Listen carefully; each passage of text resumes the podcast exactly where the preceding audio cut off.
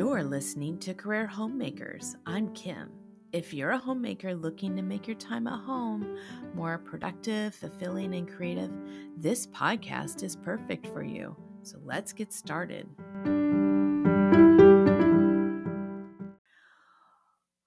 This is a homemaker's time to shine. You will find you have many hidden talents. Being a homemaker has many varied responsibilities.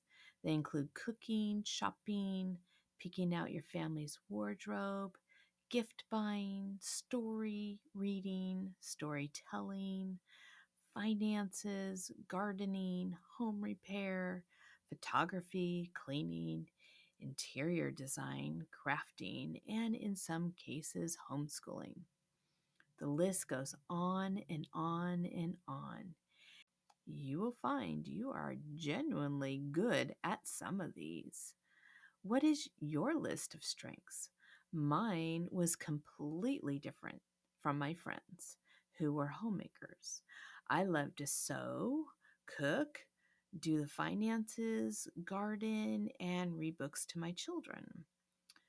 One of my friends loves to plan parties and make memorable moments for each child. She loves to mend and to vacuum, while another friend loves photography and planning trips and being active and healthy with her family. The varied strengths show you that your homemaking experience can be different from your friends, and that's okay. God made you unique. We each have our own strengths and weaknesses.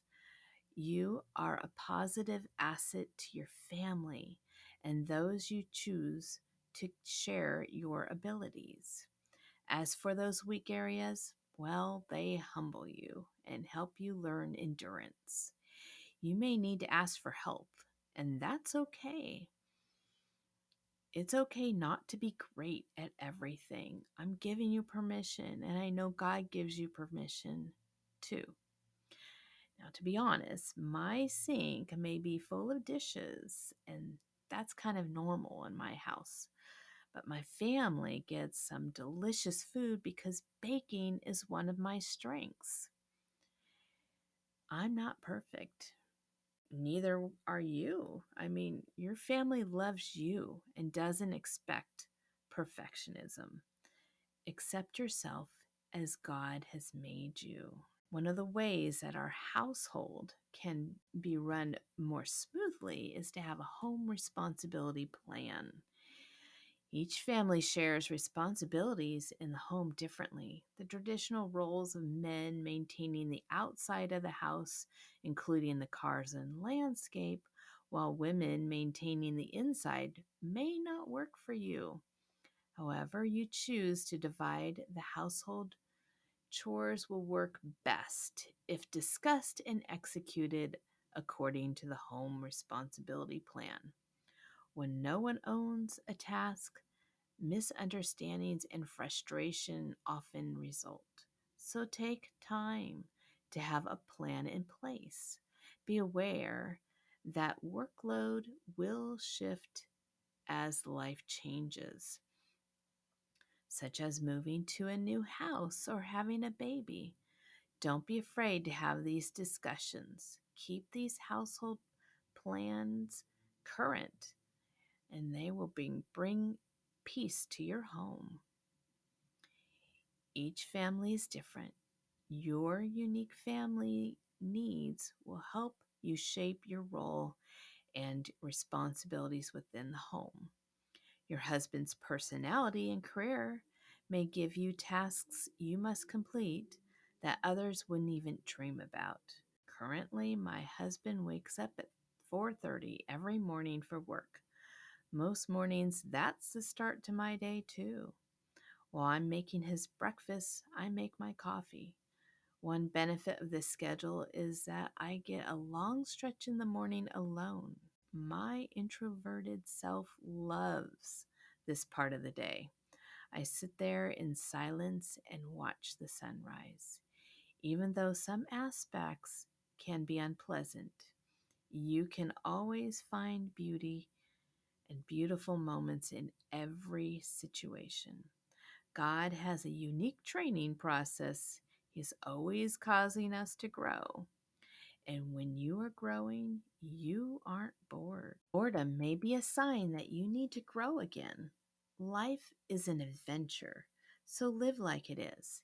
Yes, we have responsibilities and tasks, and a homemaker rarely gets out of doing chores like laundry. But if you are starting to get antsy or bored, take one of the things you're good at and take it to the next level. For example, I love to bake. When my children were little, I tried several recipes to find the best chocolate chip cookie. It took several attempts, and my happy taste testers became foodies before that was even a term. My husband then wanted me to make a pizza crust just like the local pizza place that our family loved. It took me at least a year and was a challenge. And we ate some subpar pizzas in the process. But I did it, and it was a fun challenge.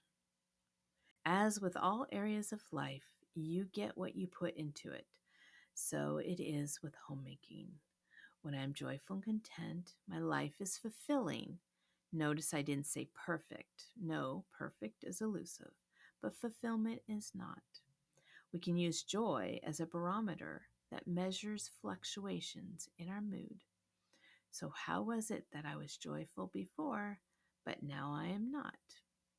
Sometimes it's just plain old boredom and doing something new or making yourself grow in an area that you're already good at um, will cure that. Thanks for listening to Career Homemakers. I hope this episode encouraged you. You enjoyed the show, don't forget to rate and review us wherever you get your podcasts. Then also pass it along to another homemaker. And if you want our monthly newsletters, go to careerhomemakers.com to fill out the simple form. Have a blessed week.